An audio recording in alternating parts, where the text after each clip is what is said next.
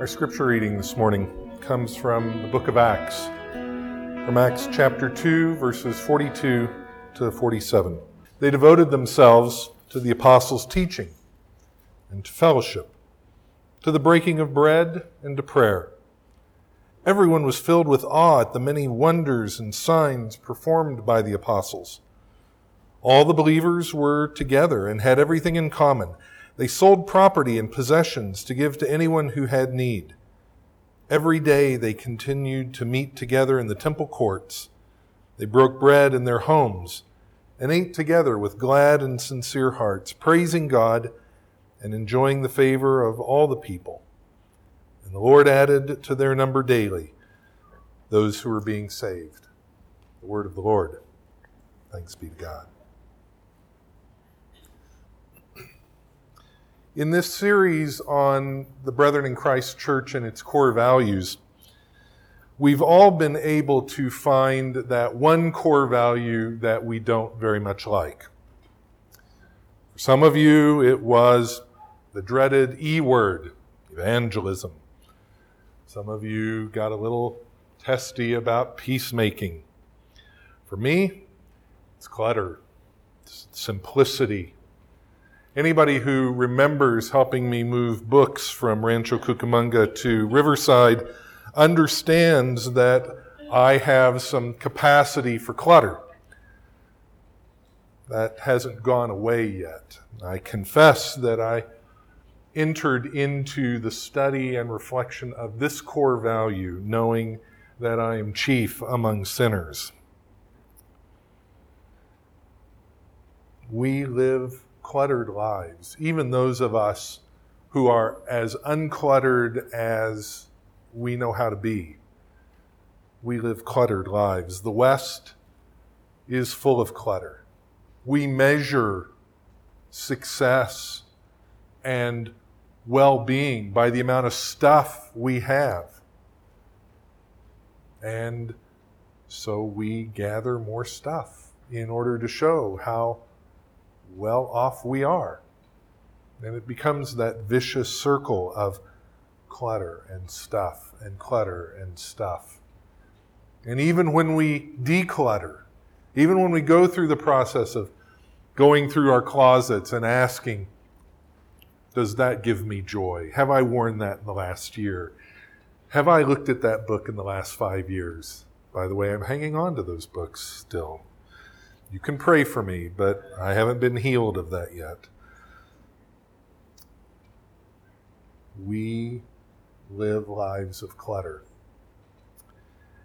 And yet, the, uh, the core value of the church, we've said, is, is one of simplicity, of decluttering our lives for the sake of hospitality. We've, we've talked about these 10 core values. Now, okay, let's just confess for a moment that 10 core values seems kind of cluttered. just, I'll just leave it at that. Please don't tell Alan Robinson I said that. we, uh, we, we have a lot of core values, but they basically fall into two categories. One category is what is God's mission in the world? How is God redeeming the world? God's redeeming it through his acts of love and grace. He tells us that story in the narrative we call the Bible. And we express that redemptive work as we gather to worship, as we seek to be disciples following Christ daily in life, and as we build an ecosystem of community full of God's love and grace. That's, that's God's redemptive work in the world. The, our mission, our part of, of living out God's mission is to welcome the world that God is redeeming. And we do that through acts of evangelism, of telling our story, not in an imperialistic or triumphalistic way, but of simply living in such a way that we invite conversation. Compassion, of serving those with need, not serving down to, not, not charity, but service coming alongside. and peacemaking, having and holding a reverence for all life that, that transcends the right of judgment, but calls us instead to make holy all of life. But we can't do those acts of outward hospitality, of welcoming the world that God's redeeming. We can't, we can't express that redemptive experience very well unless our lives are inwardly aligned. And that's what these last two core values are about. We inwardly align our hearts and our souls and our beings to be engaged in God's mission, to welcome the world that God is redeeming as we declutter our lives and seek intimacy with God. And so simplicity becomes for us part of what it means to follow Christ. Simplicity isn't any more an optional part of the gospel as peacemaking is, or as evangelism is, or as reading the Bible is. Simplicity is our calling. We say in the Brethren in Christ Church that we value uncluttered lives which free us. If it doesn't free you, it's, it's not uncluttering which is, which is my excuse for hanging on to books, okay? Just so that you know. Just so that you know the, the wacky ledge I live on on this issue. We value uncluttered lives which free us and free us to do three things love boldly, give generously, serve joyfully. We do those, those acts of loving, giving, and serving as we learn to simplify our speech, simplify our stuff, and simplify our schedules. But where has that ever happened?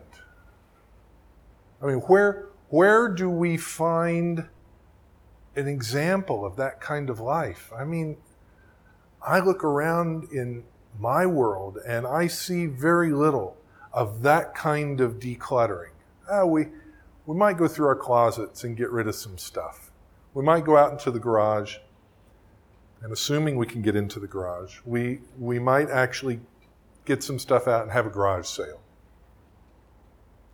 But the kind of radical decluttering that the simple gospel calls us to, so that we can be engaged in God's mission of welcoming the world He's redeeming, that requires a different level of decluttering a simplifying of speech, a simplifying of our stuff, and a simplifying of our schedules.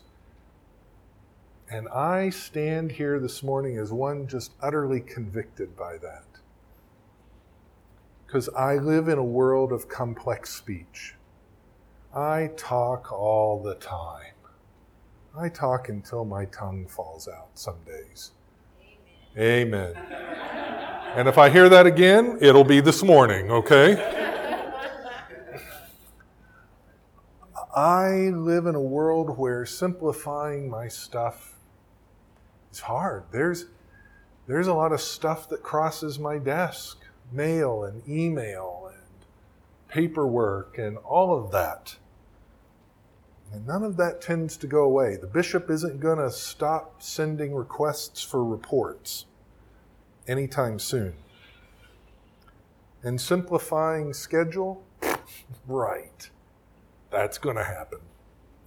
So how do we do this? What, what where's where's a where's a biblical narrative that helps us understand how to declutter our souls so that we can be in a position to welcome the world that God is redeeming, so that we can align our lives towards God's redemptive action. Well, the story I just read from Acts 2 42 to 47 is the story of the newborn church and an uncluttered faith. Acts 2:42 to 47 is the summary passage and a transitional passage that wraps up the miracle of the day of Pentecost, where the disciples have gathered in an upper room 50 days after Passover, 50 days after the miracle of Jesus' death and resurrection, 10 days after his ascension. And they're wondering what's next? What, what has the last three years of our lives given over to this Jesus who is now gone? What does it mean? What do we do? And they are wrestling with this in this upper room and on the day of Pentecost, on the day of first fruits, on the harvest celebration.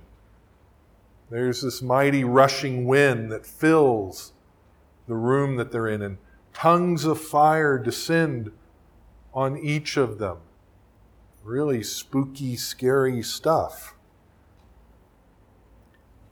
and they move out of the upper room with boldness at nine in the morning and begin to proclaim in the temple square the good news that Jesus is the Messiah, the one promised by God to deliver Israel and to be a light to the Gentiles, to redeem the world.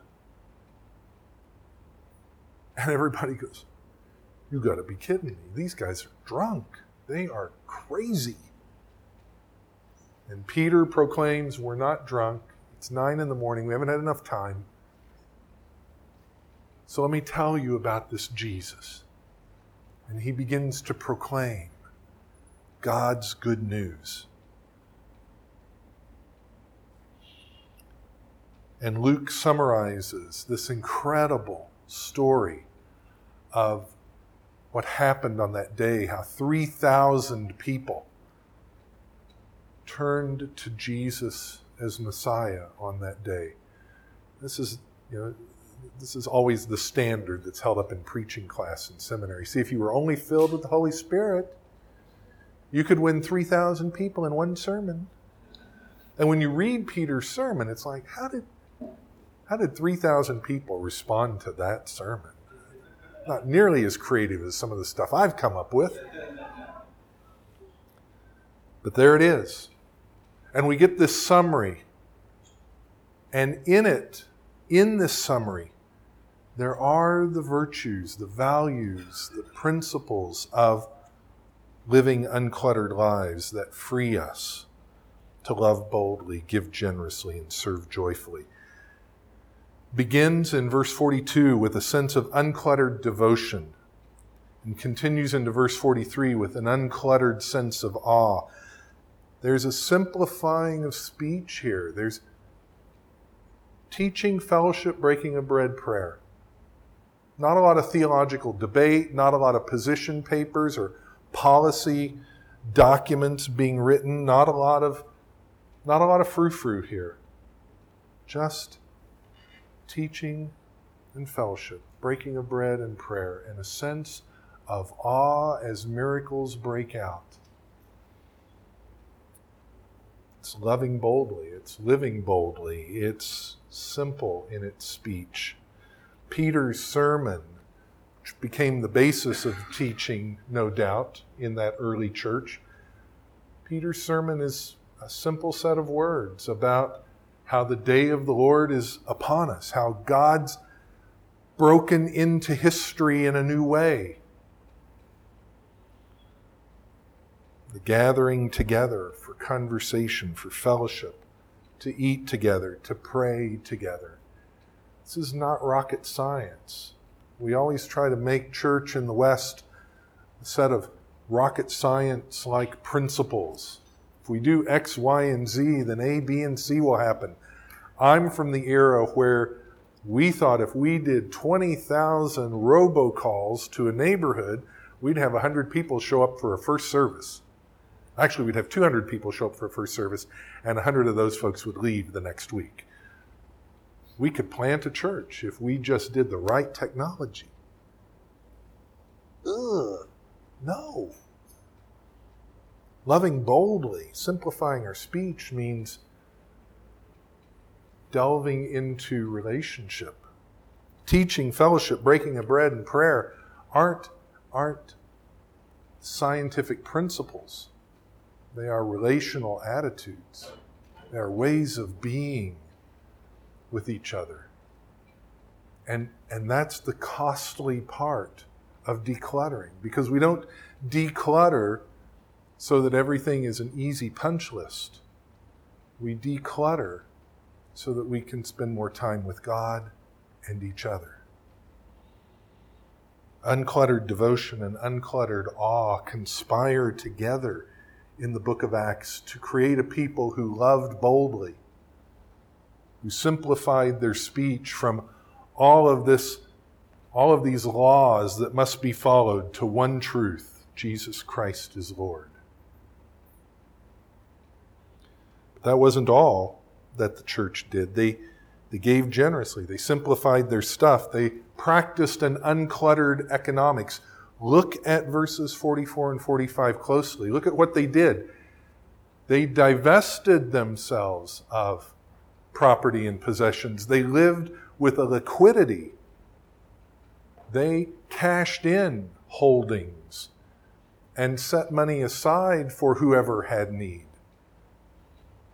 That's an interesting economic principle, not, not one that's going to create best market response and wealth maximization, but one that enables us to respond nimbly to each other as we have need. One of the things we've done at Madison Street in this, in this year is created a diaconal fund where we can respond nimbly, where we can take people's gifts and hold them until there's a need and then meet that need. It sounds like a kind of duh. Well, sure, that's what you should do. But we've, we've operated over the years with such a principle of, well, needs will just arise and we'll meet them. And all of a sudden, we've got a lot of new faces and folks, and we don't all know each. Other, we don't all have 25 years, 30 years of knowing each other. And so the diaconal fund has been an instrument to allow us to meet needs of others where we don't know everybody's story. It's given us a way to have an uncluttered economic life to create liquidity for need.